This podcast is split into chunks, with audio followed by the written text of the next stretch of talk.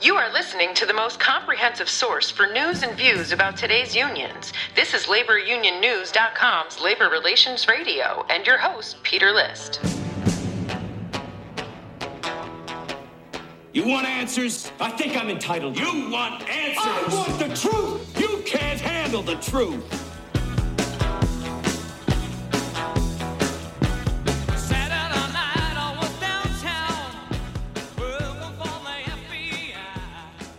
Hey, welcome back to Labor Relations Radio.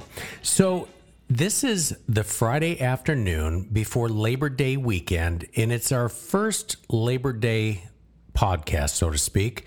And I wanted to just touch base with y'all because there's been a lot of news coming out of California. And one of the big stories that is coming out of California is the recent passage of the FAST Act, which affects all fast food workers throughout California. It's a statewide initiative put forth by the unions. It is now on its way to Governor Newsom's desk. And as California goes, so goes the rest of the nation. So I thought it might be interesting to find out more about the FAST Act and see how it portends to the fast food industry out in California and potentially the rest of the country. In any case, to do that, I wanted to reach out to somebody who's been on the program before, and that's Lance Christensen from the California Policy Center. And so he was gracious enough to come on a Friday afternoon before Labor Day weekend when everybody's off cooking hamburgers and hot dogs and all that sort of stuff for 3 days. And he spent a little bit of time this afternoon talking about the FAST Act and some of the other California initiatives, if you will, that are going on, including AB 5. In any case, here's Lance Christensen. You are listening to Labor Relations Radio. Lance Christensen, welcome back to Labor Relations Radio on Labor Day weekend. How are you? Peter, living the dream. So good to be back with you. So there is so much going on in California, and we're posting article after article because you guys just generate so much news out there. I thought we could kind of do a refresher or an update on AB 5. You guys just passed AB 257, I think, and there's a couple other ABs out there. And I think you mentioned last time you were on Labor Relations Radio that, you know, as California goes, so goes the rest of the nation. So kind of as a Labor Day tribute, so to speak. Well, AB 5, I mean, it's kind of the bill that you're seeing pop up everywhere else now. The irony of that bill is back when it was being considered in the legislature and pre-disgrace Governor Cuomo said, we're not going to follow California on this because it's a complete job killer for our people in New York. And whenever Biden was elected president, he basically took a whole bunch of California advocates to DC, and they've seen the power of AB 5 in recruiting union membership and increasing their power and control over a lot of the politicking, policymaking. And so it's starting to spread in DC, but now it's coming back in, you know, a furor in California and other aspects where AB 5 didn't really have control over certain issues. So we're watching the unions take full control of Sacramento. They think they're going to do something right, but it's the parasites eating the host at this point in time. So for the listeners, AB 5 is the independent contractor bill, or as the unions would say, it's the misclassification bill to address misclassification of workers. And it imposes an ABC test, right? And that's what they're trying to impose in the PRO Act and at the state level in various states. Yes. And so when you have these complex tests, you make it difficult for an employer and either an employer or a consultant to have a mutually beneficial agreement about work hours, about the kind of job and conditions, then it becomes very problematic for somebody who's paying the wages or the salary or the contract to continue to work in that space. And so eventually many of these jobs fall apart because an owner of a business isn't going to want to incur more costs and more headaches. And what the legislature is trying to do is force that upon a lot of people, basically saying these guys have all the money in the world, right? They have businesses that they're doing things and and they're getting revenue, pay workers what they're worth, that's fine. What we're going to find out is that in a lot of situations, a robot or a kiosk can do it much cheaper and doesn't complain about the situation. Well, recently, and I want to say it was about a month ago, is the U.S. Supreme Court basically did not hear or declined the writ of certiorari of the AB 5 challenge that the Trucking Association or the independent truckers out in California had filed lawsuit against. So the Supreme Court turned down the hearing of it, and they shut down the Port of Oakland, right?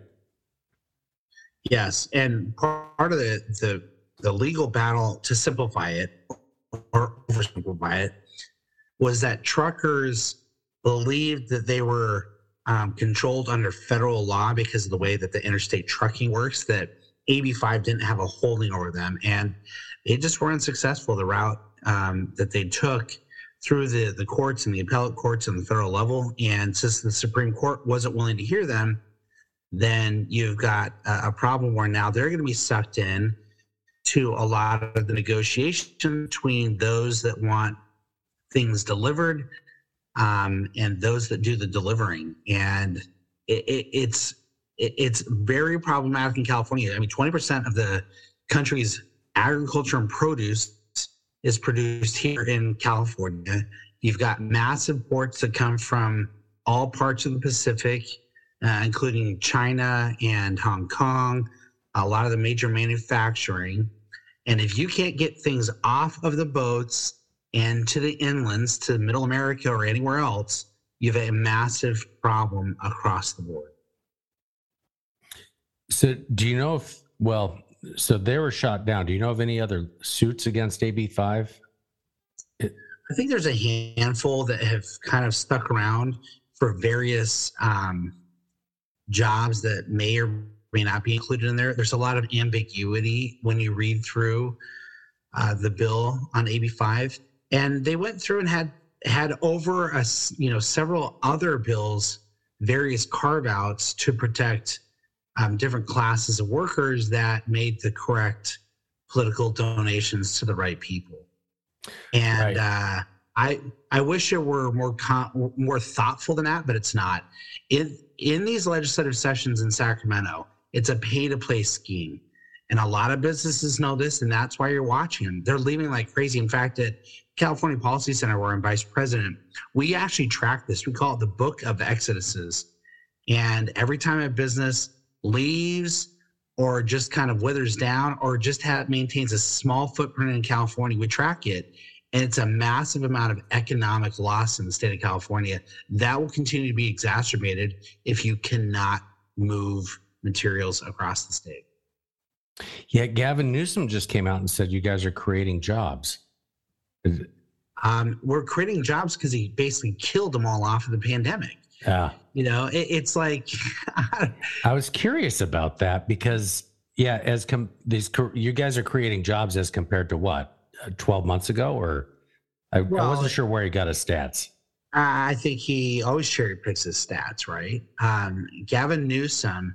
So here's an interesting part. When he was confronting the pandemic at the very beginning in 2020, he wrote a letter to President Trump, and he claimed that 56% of Californians could be infected with COVID, and many of them possibly die. Now, again, a lot of us didn't know what was going on at the time. But it was that sort of hysteria. Now, if California has 40 million people, 56%, close to 24 million people? So he basically used that fear-mongering to go and to close down almost every business in the state. And the ones that were able to open up were the ones that made the political donations. And the closer and closer, if you watched California politics at all, we had the recall election last September, almost a year ago next week. And as the signatures increase for the petition to put the recall on the ballot, the more and more open things got. But they would accelerate if you paid a political donation into a stock call campaign. So any enterprising reporter can go through and actually look at all the money that was paid into the recall and track back and almost connect the dots between those that made the payments to those that opened up the fastest. And that's the sort of gamesmanship that happens here all the time. And Gavin Newsom, of all politicians, knows how to leverage that kind of political situation to his advantage. So to summarize this in my shocked voice, not so shocked, is so what you're saying is if I were a business owner, if I wanted to open up, I just had to fill somebody's coffers or contribute. Right. It's your protection money, right? Right. The local thug that stops by and says, gosh, man, I noticed your windows up front haven't been smashed for a while. I'll make sure that doesn't happen for, $500 a month? It's that sort of stuff. That's what happens in California. It's a complete kleptocracy here. And so these bills are not meant to protect workers. They're meant to protect the thugocracy. And so that's where we are in California, and it's despicable. Okay, so moving on from AB 5. Let me touch on this point with AB 5 for a second, because that is the ABC test that is in AB 5 is in the PRO Act, which is federal legislation. In California, you guys had carve-outs for specific industries and job classifications, which I believe is nearly impossible to do for a federal bill like the PRO Act. Right? It is. Yeah, it would be very difficult. And every state does their thing differently, right? And so when you have different classifications about different kind of work requirements and, consultant agreements and those kinds of independent worker, then that becomes very confusing. One of the stories I loved during the AB 5 debate was the newspaper industry. A lot of people don't know that the newspaper industry is very segmented, and they hire tons of contractors. So, those that are delivering the papers and doing, different sales and all that kind of stuff. Well, the bill, AB 5, actually was going to kill off all the black and ethnic newspapers because their margins were so thin, there was no way they could afford the costs of paying for an employee, the benefits, the salaries, the healthcare. There was no way they could afford that and print papers for a lot of these places. And so Lorena Gonzalez actually had to author the bill to put them back in as an exemption for 1 year so they could figure out how to, operate. And it was one of the few times I've seen a legislator get up in front of a committee and beg the committee not to pass their bill. They passed the bill, she passed the bill under duress. She was not happy about it. And she was kind of humiliated through the whole thing. It's that kind of process that happens all the time. It's basically, it's a kneecapping operation, and if you don't get in line, you will be kneecapped. So for the listeners, Lorena Gonzalez was a Teamster official or organizer who became a assembly person in California. She passed she authored and helped pass the AB5, the original AB5, and she is now back in the union movement, right? She's head of the. She's one of the top leaders. Yeah, head of the California. Left the legislature early at the Labor Federation, and you make $113,000 a year plus per diem that's not taxed, and as a legislator, so that it's a good salary if you're a middle class person in California, maybe upper middle class, but for a union labor organizer, you're talking in the high six figures. And making good money. So she left it to go get the big bucks. Right. Go back in the union movement. Well, as part of that role, she's I would assume a lobbyist now, right? So in California, it's illegal to be a lobbyist for a year after you leave the legislature. Wink, wink, nod, nod. So yes, she's still having conversations. Yes, she's still connecting with people. One of the bills you and I were talking about earlier, if you want to save it for later, we can, but there was a movement that was started by her to unionize staff in the legislature. Right now, staff in the legislature are at-will employees, and I know this. I worked in the legislature for 17 years, 5 of those as the chief of staff, who had to deal with a lot of personnel and HR issues. If you have a staff that's not compliant or not working or is just politically not expedient, you can let them go at will without cause most of the time. Sometimes you need, CYA, but the legislature was about to unionize all of its staff as it's unionizing everybody else in the state of California. And amazingly, that bill didn't pass. Well, that must have been the Republicans who didn't do that, right? Right. Yeah, the Republicans, all 19 of them out of the 120 members of the legislature. There's a few more. I apologize. There's like 30 of them. There's not that many of them. So it was Democrats that killed this. The weekend and odd. Yeah, tongue in cheek. We talked last time. You guys have the Democrats have a super majority, right? So it doesn't matter what the Republicans do. So we call it a super duper majority. Yeah, I mean, it's over 2/3 votes in both houses of the Assembly and the Senate, meaning that they can pass literally any bill they want to. They can do it with what they call an urgency clause, meaning it takes effect right away, and that usually requires only a 2/3 vote. So if you have more than a 2/3 vote buffer, you can give some of your more moderate or compromised Democratic members a pass from time to time. They don't have to vote on every terrible bill. And you just move with haste. You make sure that you're going like crazy. And so there's a lot of, the other thing too, is if you want to pass a constitutional amendment in California, not just a regular bill that goes in code, but you want to put it in the Constitution, you need 2/3 in both houses votes. You don't need the governor's signature, and it goes straight to the ballot and the people vote on it.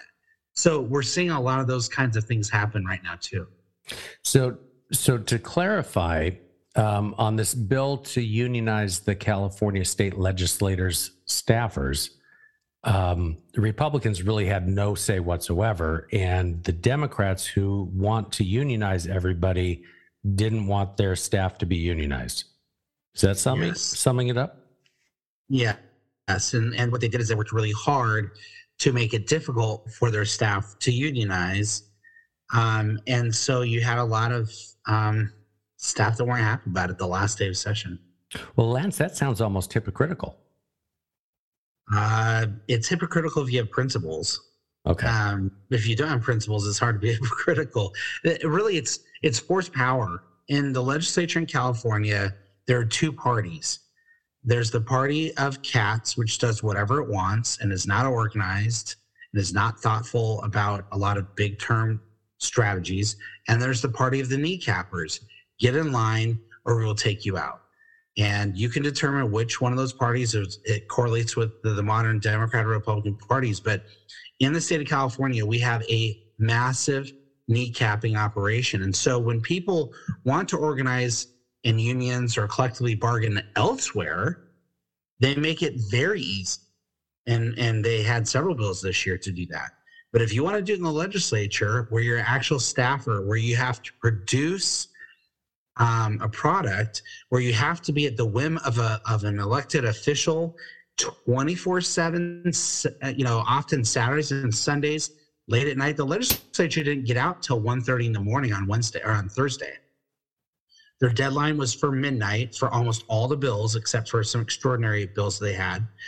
And so you have staffers working until 1, 2, or 3 o'clock in the morning on Thursday. If you go to any other job that's collectively bargained, they would say, no, it's past my 35 hours that I'm required to work in the legislature, not 40 hours. In the legislature, they're only required to work 35 hours to get full-time pay and benefits. Interesting. But legislators know that they can use and abuse these staffers all they want. They can harass them. They can make them do political things. In the legislature, you're voluntold to go walk for members of the legislature or candidates that you may not like. You're told where to go and how long you'll do it, and you're doing that on your own vacation time. So vacation time you may have saved up to go on a vacation with your family or to Disneyland or do something different or take care of a sick parent. No, you're forced to actually go and walk and knock doors in the Central Valley or Inland Empire or LA.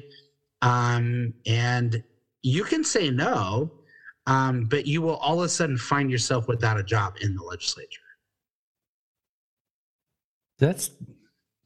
That's fascinating. It's their public values are one thing, their private values are something else. Oh yeah, it's completely backwards. And so you know, there's a little bit of a difference between the two caucuses. The Democratic caucus, basically you go where they tell you and for as long as they tell you, and that you do what they tell you. And they may pay for your pizza and hotel. The Republican caucus, it's a little more flexible, but, you know, they still need to get people out and do the thing.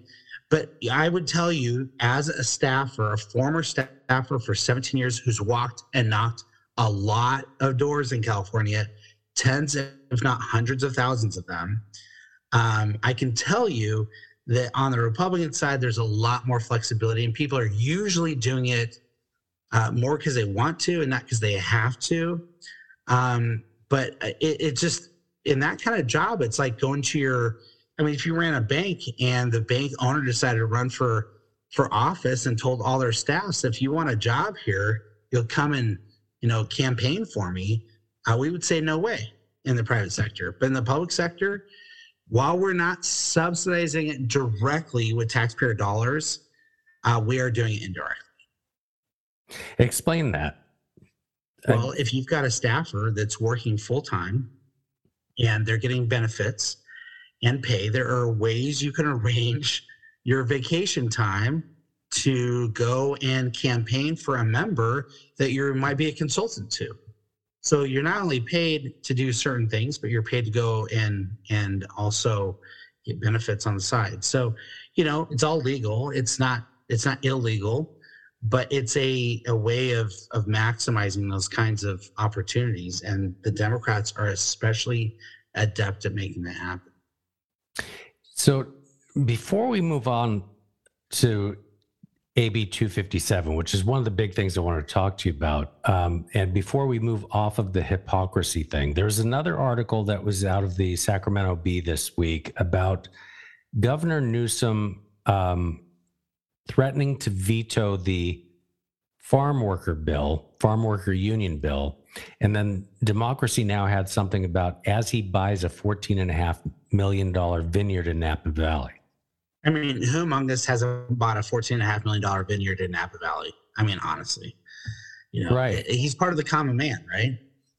Well, so I guess my question is that obviously the farm workers are not unionized. I think they've got an agricultural union law in California, but yeah. So right now in California, they do a lot of the forced card check stuff for ag workers. Right. And there was a farm here in Central Valley, Garawan Farms, which basically treated their employees incredibly well and took really good care of them. And many farms around California actually take really good care of their workers. And the workers don't want to organize because they have a good thing coming. They have a solid job. It's pretty regular. The owners and the families usually take very good care of them. And so they just want to do their job and they don't want to organize, but these unions are really, interested in coming in and organizing for their own power, right? They get money every time somebody joins their union ranks. And not to say that there aren't farms out there that aren't as good and haven't treated their workers appropriately. That happens. That's called life. And it's unfortunate, but, with the Garawan Farms, they didn't want to unionize, and the United Farm Workers really, really pushed hard on a whole bunch of gimmicks to make it happen and utilized a lot of different crazy laws within the California Labor Code and the Agricultural Code, and you have the Agricultural the Relations Board, Labor Relations Board. You have all these things happening, and it costs an arm and a leg for these farmers to push back against this forced unionization of employees that don't want to be unionized. And so the law that's trying to be passed, the AB 2183, to force this, is using a lot of the sentiments of sentimentality of people saying, listen, we can't abuse these farm workers. What most people don't understand is that a lot of the costs for food center around your labor. And if you go to other countries like Mexico, they've mechanized a lot of this stuff. And in California, they could mechanize a whole bunch more. And so you've got to wrestle with the price of food. And when your margins are low and when water is not flowing in California and you have a whole huge labor supply that's out of work, and they march 335 miles to the Capitol to make a point, there's a lot of drama there. But to sign this bill to force ag workers to unionize, often against their will, seems to me also unconstitutional as well as unethical. Well, and the fascinating thing is that Newsom isn't agreeing to it. Well, we'll see, right? I mean, he says a lot of stuff. I don't believe a word that Gavin Newsom ever says, not one word. Everything he says is poll-tested. Everything he says is for some sort of theatrical effect. He has no principles or values, so much so that his own in-laws, did you see this story? His own in-laws are donating to Governor DeSantis out in Florida. No, I did not see California. They moved from California and moved to Florida and have donated, I think, $50,000 to his PAC. That's a spit in the face when your own in-laws don't like you that bad to donate against your future political opponent. Well, that's fascinating, because it may be DeSantis and Newsom on the 2024 ballot nationwide. Yeah, it's we'll see what happens then. But clearly he is running for president. Some people think he's moderating his approach. I don't. I just think he has his finger to the wind. He'll tell people what they want to hear. And if people believe that Gavin Newsom is a moderate, they should spend 5 seconds looking at every bill that he signed in the last 4 years and then realize that he's not. I mean, he's a very, very government-focused person, making life miserable for most Californians. But he does have nice hair. Okay, so let's move off of Newsom. So here's what I really wanted to talk to you about, and this apparently just passed your Senate. It's sitting ready to go to Newsom's desk, or it's on Newsom's desk. This AB 257 FAST Act. Do you want to go into the minutia on that? Yeah, I'd love to. So AB 257 is this attempt to force private fast food restaurants and enterprises to collectively bargain. And what you do is you take another low margin enterprise that often hires people at the lowest level of employment and gives them either an opportunity to rise up through the ranks or to just have a part-time job that's amenable to their schedule. And what you will eventually do is if this bill is signed into law, the cost for doing fast food restaurants in California will increase so dramatically that many of the stores actually here already are dealing with minimum wage problems. But now if you have to collectively bargain for other things too, you're going to see a lot more kiosks when you order and less service inside the restaurant. And so if that's what people want, and a burger that's going to cost you $25. If that's what you want, then this is the bill for you. But most businesses realize that they can't lose the amount of leverage they have over their employees to a bill like this, and that it will dramatically impact not only the revenues to their store and the costs they have in overhead and in negotiating salaries, but it will also reduce the amount of taxes that will be brought in for these municipalities. And so this is an act that could very well have dramatic impacts across the board. And if it passes in California, then it could come to a legislative house in your state. So I've got a bunch of questions. When you say the franchises or the individuals, the fast food restaurants are going to have to collectively bargain, they're not doing it individually though, right? It's somehow through so they're going to create board. They're going to create a government bureaucracy, a board. So the board is going to have control over that process. So yes, that it makes it takes the power and forces it back to the government, and doesn't really or will not take into account the very specific and minute challenges that every franchisee has in California. So if I'm a Subway shop or not a Subway, but any kind of sandwich shop in West Covina, California, there's going to be a state board that is going to dictate what I'm going to pay my employees above minimum wage. What kind of, is there more to it? Is there scheduling in this? And is there, just cause laws? I'm not sure what else is in there, or are they going to determine all of that? I think a lot of that will be determined. I think much of it will be, based upon whatever happens when this board sets wages and hours and work conditions. It's going to be one of those things where the corporations that own these fast food chains, or the people that franchise them, will become legally responsible for the wage and hour violations, and it will have tremendous impacts to their business models. And we've seen this in other places, other industries in California, garment workers and construction workers in different venues. But it's one of those things where if you've got a bill that now controls one of the smallest margin industries in the state, but one of the most vital, it will have a great rippling effect across the board.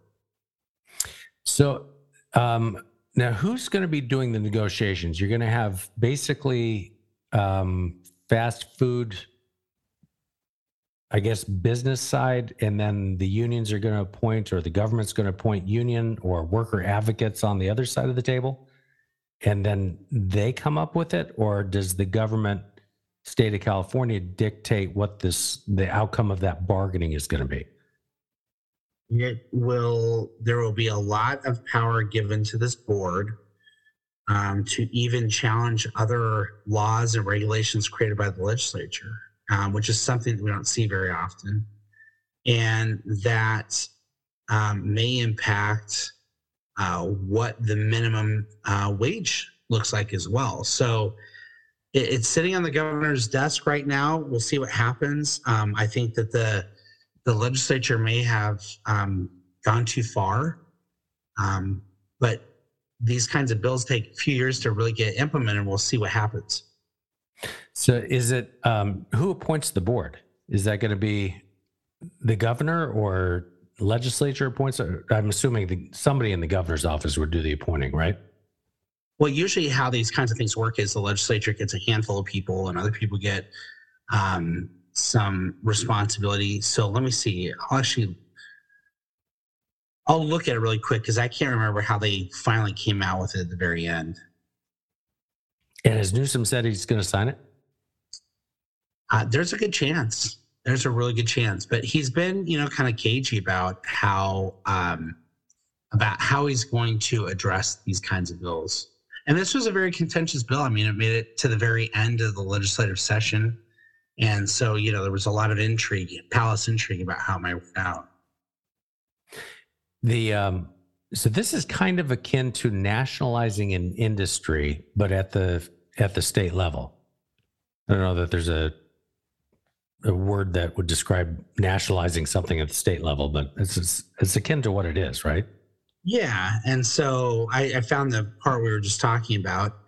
Would create the Fast Food Council within the Department of Industrial Relations that would have 10 members that are appointed by the governor, the speaker of the assembly, and the Senate Rules Committee.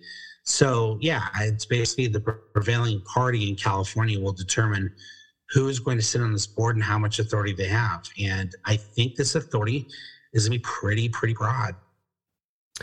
And so the business interests that are sitting there, those that are responsible for complying with the law, really are going to have a say, if I'm reading into that correctly. Well, yes. I mean, and the governor will come back and legislature will say, well, no, as it says in section 1471 of the bill, the governor shall appoint the representative of the state agencies, fast food restaurant employees, fast food restaurant franchisees, and fast food franchisors. And then the Senate and the assembly will appoint an advocate for the fast food restaurant employees. They will say, well, these guys have a seat at the table. They have a chance to talk. They have a chance to adjudicate. But when you're inside that system, you don't have any freedom. You have a gun to your head. And so You don't have to pull the trigger on a gun to be effective in a robbery, and that's what's happening. So with that, and this kind of goes back to what you were saying earlier, it sounds as though if business, quote unquote, air fingers, quote, business wants a seat at the table, they've got to buy their way in, whoever that person is or people are that are sitting on the council. So they'll probably be, I would think, of the same party as whoever's doing the appointing. Yeah, same party or agreeing with. I mean, in California, it doesn't take a lot to find the right kind of advocate for you or make the right kind of appointment. And so if, for example, I'm the small franchisor in West Covina, California, and I've got 3 or 4 stores, I'm not going to have much say at all. No. And if I don't like it, there's Arizona across the border. That's right. And a lot of people, again, most people can't pick up and just get rid of their business and walk away from it. But what they can do is do it through attrition. So, you know, my father-in-law ran a transmission shop down in Bakersfield. He took it over from his father. They had been in business since 1949, Dust Bowl baby. And when things started going south and the regulations and the costs and the permits and the inspections and you go down the list of every ABC alphabet soup agency in Bakersfield and the state and the federal government coming after them and checking in on them. It just made sense to just cycle down, you know, not hire anybody, stop doing this thing, control your costs, start selling off equipment, leasing out property in the shop. And eventually you do that and nobody's running the business anymore. It doesn't exist. And so the 20 or 30 employees that you had employed for years who were paying full-time benefits and salaries and vacations to, who also had families that were paying property taxes and renting nice houses and, you know, traveling the country and doing all those things, all of a sudden that's not happening anymore. And when it happens at 1 or 2 businesses, nobody notices. But when you have a mass migration of people who just attrition out, then it's noticeable. Come to Sacramento sometime when you're up here. I'll walk you around. I'll show you all the businesses that just keep shutting down. And if you walk down downtown Sacramento, it's businesses boarded up everywhere. And that's been a redevelopment zone for almost 70 years. We have a problem in California where we push these franchises out of business. We push these small businesses out of business, and we wonder why things aren't working in Sacramento or in the rest of the state. We can convert them into hotels for the homeless. Well, the homeless are already sleeping in them, first of all. Oh. But yeah, go ahead and convert them. And then, you know, you just have to still trip on them on the sidewalk and the outside of that hotel.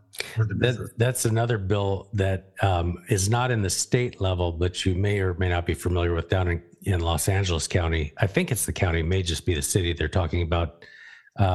It's going to the voters. It's a referendum to force hotels in LA County to home or house the homeless, which, you know, as a business traveler, I think, okay, am I going to want to stay in LA County?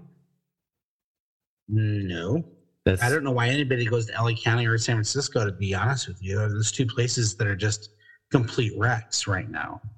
And it's a problem.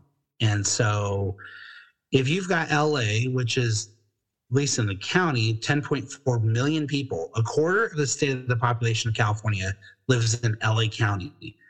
And if you've got that many people there that are really dictating how policy goes, it's going to drive the rest of the state, of course. But who, as a restaurant, you know, or not as as a hotelier, wants to accommodate a whole bunch of people that are fickle, that don't take care of themselves, that are high maintenance, that introduce a whole bunch of other issues like cleanliness and whatever else into their apartments, their businesses, that they try to maintain at the highest level? How on earth are you going to continue to succeed or thrive in an environment like that? And remember, too, a lot of this is being driven also by a lot of the labor unions. They know that if they get people pumping in and pumping out of these hotels, that keeps them gainfully employed and gets more membership.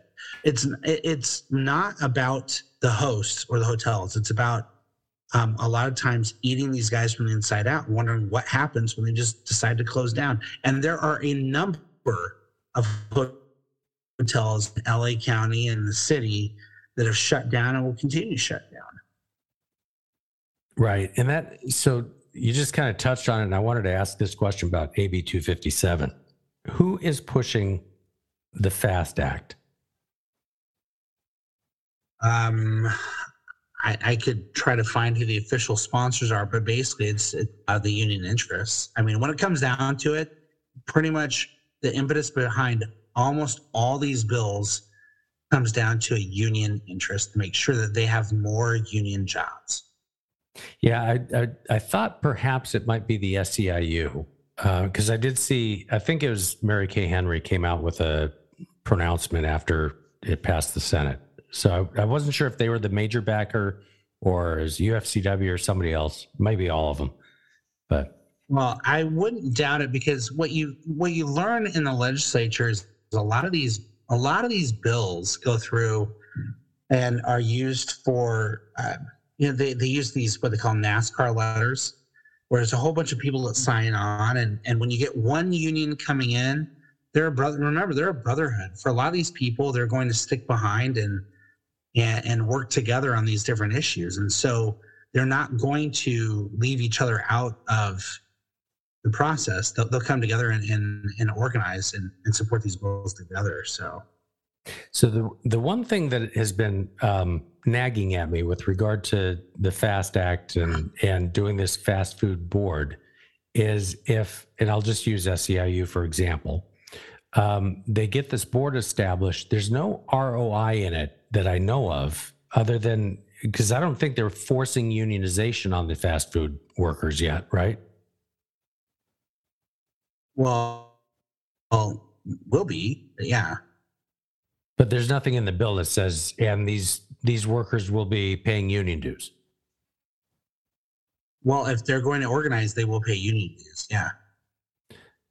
Right, but that's not in the FAST Act though, right? The fast food, the AB 257. It doesn't say anything about union dues being required, or that's where I'm curious as to where the ROI is. And so we're establishing this sectoral bargaining.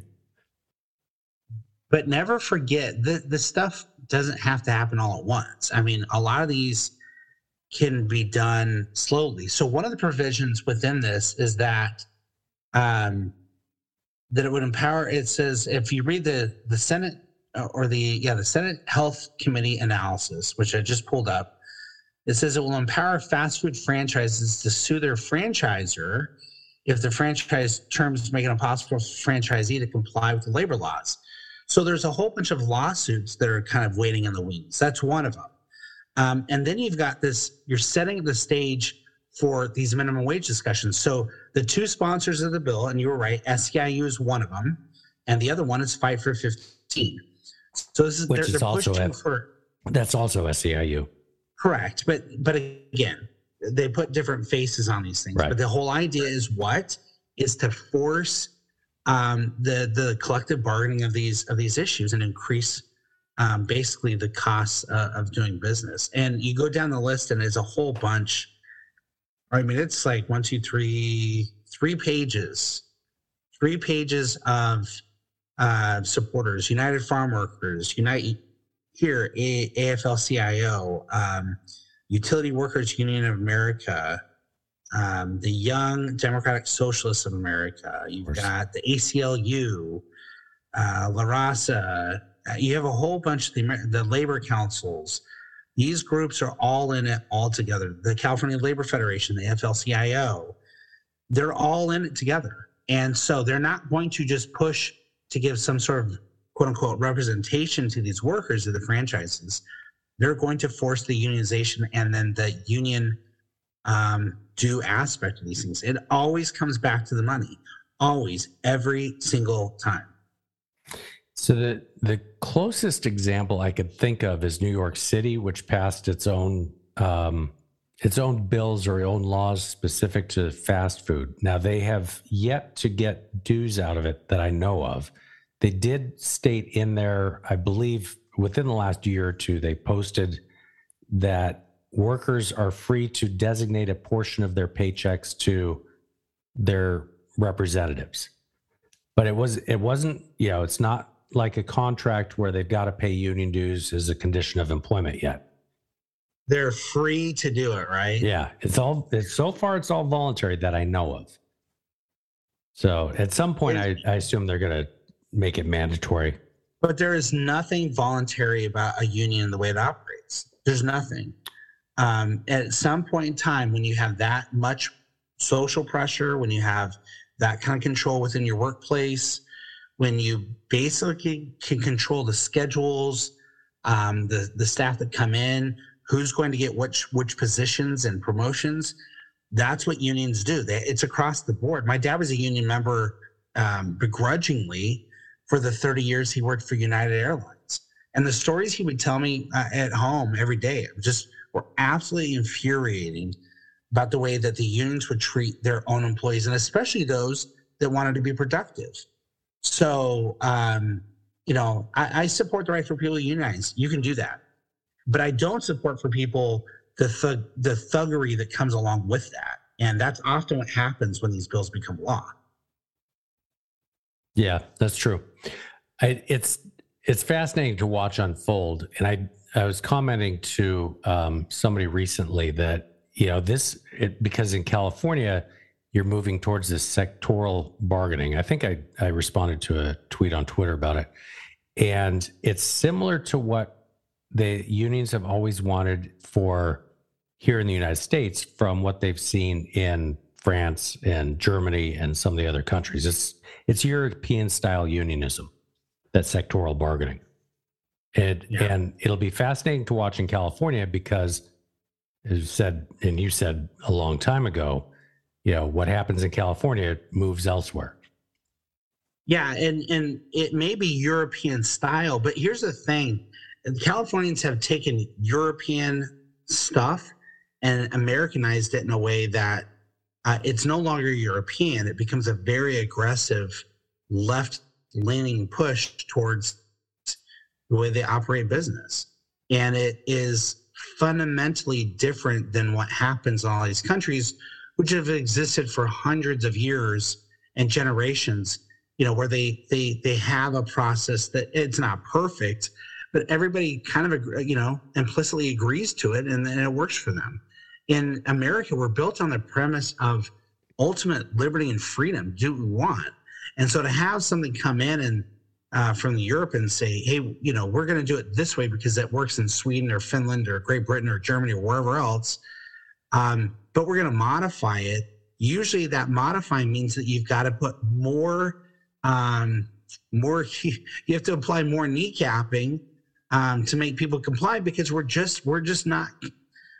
I don't know. It takes a lot to compel me to do something. I've got to want to do it on my own, and most Americans are the same way. Well, that's not to get off on a tangent. That's kind of my beliefs as I came up through the union movement, and that's what Samuel Gompers was all about, which was voluntarism, not compulsion.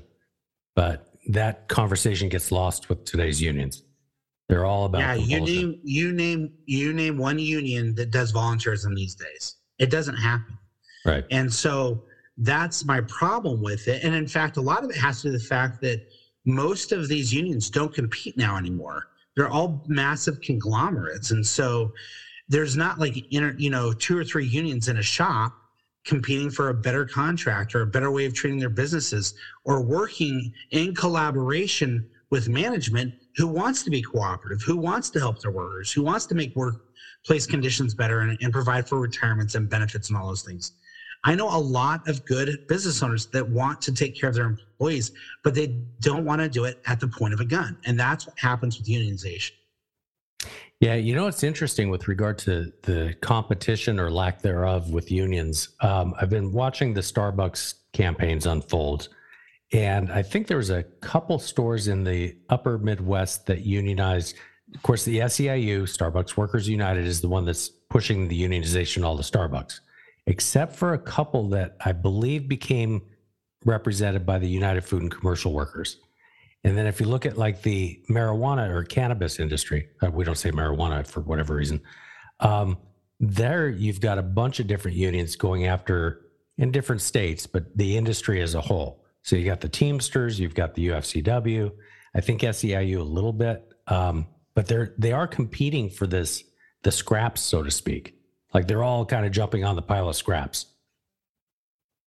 It's fascinating to watch. And then if you look at the Amazon Labor Union, and this is where I think unions are going to have to, they're going to struggle with this unless they do what they're doing in California and make it part of the government, is there's a whole move with younger workers to go more independent union as opposed to part of the big corporate structure of, say, the Teamsters.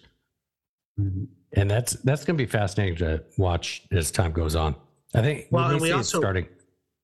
may see it start to unfold next year. But I agree with you, but I think there's also generational changes, right? So we're not sending kids off to the factories anymore. And frankly, not a lot of kids are doing fast food anymore either. So this is going to impact a lot of people who've made fast food their career of choice. And it's going to make it very difficult for an employer to assent to the needs of an aging workforce that require more pay and more benefits and more, more healthcare than a younger workforce, which you could hire and fire at will. When I was a kid, my kids are doing a lot of, the amount of flexibility kids have these days to do work, it's astounding. So, the ones that are enterprising are not going to be going this direction anyway. I think that the union model either has to dramatically change or it is going to die, and it's going to die underneath its own weight. Yeah. So I don't know if you keep up with this to this level, but like Liz Shuler, who's the president of the AFL-CIO, came out. She said it a couple times, but it was in the news yesterday that she wants to have 1 million new members of unions within the next 10 years, which is 100,000 a year. And then you just hit on the boomers. I'm wondering if that will even keep up with the attrition rates, if they are to be successful with it, the attrition rates of all the boomers who are retiring and getting out of the workforce. I can barely get anybody to apply for I have vacant positions at my job, and I can't tell you how many people I've interviewed for a few of them, and it's impossible to hire anybody right now. I mean, it's like, it's literally impossible. And part of that's probably the pandemic and those issues, but I struggle to get, I've been looking for a key person for almost a year, and it's very difficult. So if I'm having that kind of problem here, and I've talked to other employers, around my area, in my neighborhood, my community, they're having the same problem. So it's not just a worker fatigue, it's a whole generational problem. I saw a story this morning before you and I clicked on that we have these people that are silently quitting their jobs. They start for a day or two, they don't like it. They just the quiet quitting, or is that the ghost? The quiet quitters, yeah. They ghost you. And I can't tell you how often that's happened to me and friends of mine in their businesses, and they're just ripping their hair out. They just need somebody to show up and do a simple job, and they have no idea if this person's going to last one of the few hours. My sons are working at a facility. I won't go into details, but they're teenage boys, and this is a job probably for, decently strong men. It's a physical job, but they will take anybody who shows up. They will literally hire you and start you that day on the spot because they don't know if they're going to keep you around. And it's a good job, but they can't seem to keep anybody around. So let alone organizing for these people, you have to get people to show up and stick around for the job long enough to organize, right? And that is an issue that poses a dilemma for the unions. Chris Smalls, who organized the Amazon warehouse out in Staten Island, talked about that. The reason they filed with barely 30% in Staten Island because the turnover is too high. So they just got their 30% and filed. Yeah. No, and that suggests that there is a massive trend and change that cannot be accommodated by these new laws. AB 257, as well-intended as it is, and as quickly as they try to implement it, will be obsolete by the time that it's fully implemented. The business community will navigate so quickly, it will make the government board's heads spin. And then they'll have to come back, and this happens all the time in California state lawmaking, they'll have to come back to fix a law that was obsolete before it got printed. That's where we're at right now in California. It's crazy. Well, what else is going on? We've been on close to an hour, and I don't want to take your time on a Friday before Labor Day weekend. But any other big things that the rest of the country needs to be wary of? Well, in California, I would say watch your education system. If we're talking about labor issues, remember that if you don't have an education workforce or an educated workforce, you're not going to be able to have workers. And a lot of the states, the New York Times put out a piece yesterday showing that a vast majority of third graders have lost several years of education because of the pandemic shutdown. So our literacy rates are struggling in California. It's 50th in the nation in literacy. Kids are not, 60% of the kids are not at grade level literacy. And so if we're putting out that kind of workforce, I'm really concerned about the state of the future for any job that requires a decent amount of reading and critical analysis and thinking. Or communication. And so we've really got to be redoubling our efforts in our schools and education systems within our communities and our states. I'm working really hard on those kinds of issues. And so if you don't think that education or school issues apply to you because you don't have kids in the system or your kids go to private school or homeschool, you think twice. Because if you can't get the schools working and going in the right direction, you won't have a workforce that can take care of you when you're old and in retirement and need their services. Yeah, that is kind of scary. And we weren't in great shape before the pandemic, but the 2-3 years that a lot of kids have missed is to think about the future is really scary. Yeah. So we're watching that, and we're just trying to get involved and make sure that in California we have 2,500 school board seats up for election this November. Out of the 944 school districts. And so we're encouraging parent advocates and school choice advocates to get out and run. And we have an incredible slate of people making the change that are going to be good voices on these school boards. And so I'm excited about that. And we're also focusing on things like career technical education and vocational education to make sure that the jobs that, don't need a Harvard or Berkeley or Stanford degree get filled. My brother's a crane operator. My dad was a welder and a mechanic, a diesel mechanic. I was an electrician a period of time.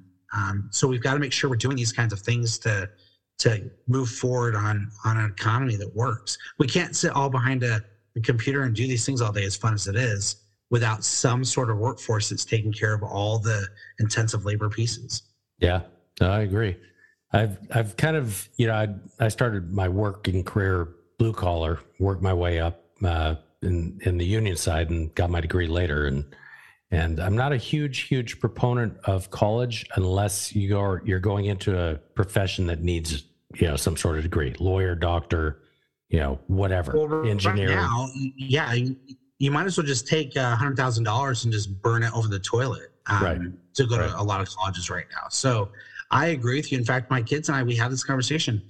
I'm a college graduate, my wife is. I have a master's degree. I'm a huge advocate for education.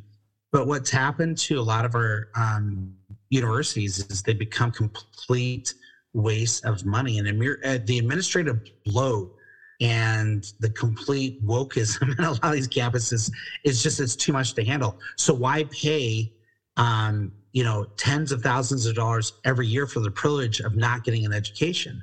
My second son right now he's dual enrolled in the community college here as a sophomore in high school.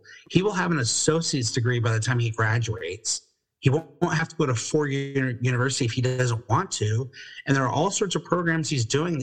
He'll get a job probably right out of high school making a good amount of money that I didn't make until 5 years after I had my master's degree. So those are the kinds of options that I think kids have these days they should be taking. And without the college debt that somebody else is going to have to pay for. Agreed.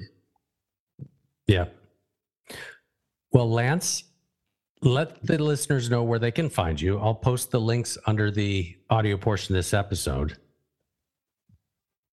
California Policy Center. CaliforniaPolicy.org. You can find me there. I also happen to be doing this other thing, running for statewide office as Superintendent of Public Instruction in California. So you can check out LanceChristensen.com if you want to see what's going on there too. Okay, awesome.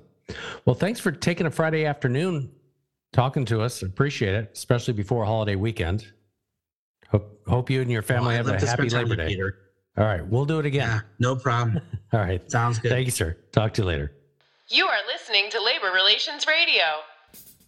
Well, that was Lance Christensen from the California Policy Center. And as I mentioned earlier, and to him, I appreciated him coming on a Friday afternoon before Labor Day weekend.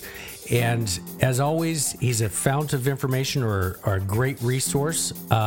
As I usually do, I'm going to leave some links to articles as well as his information under the audio portion of this episode of Labor Relations Radio.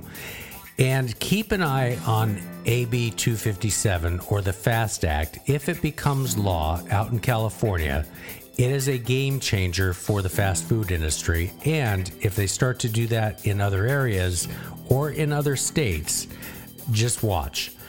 In any case, that wraps up another episode of Labor Relations Radio. I'm your host, Peter List. Have a great Labor Day weekend. And if you want to reach out, you can reach out on Twitter at Workplace Report. That's at Workplace RPT. Give us a call at 1-888-668-6466 or leave a comment under the audio portion of this episode.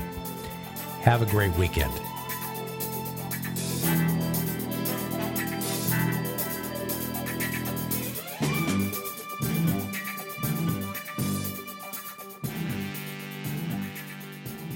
You have been listening to Labor Relations Radio.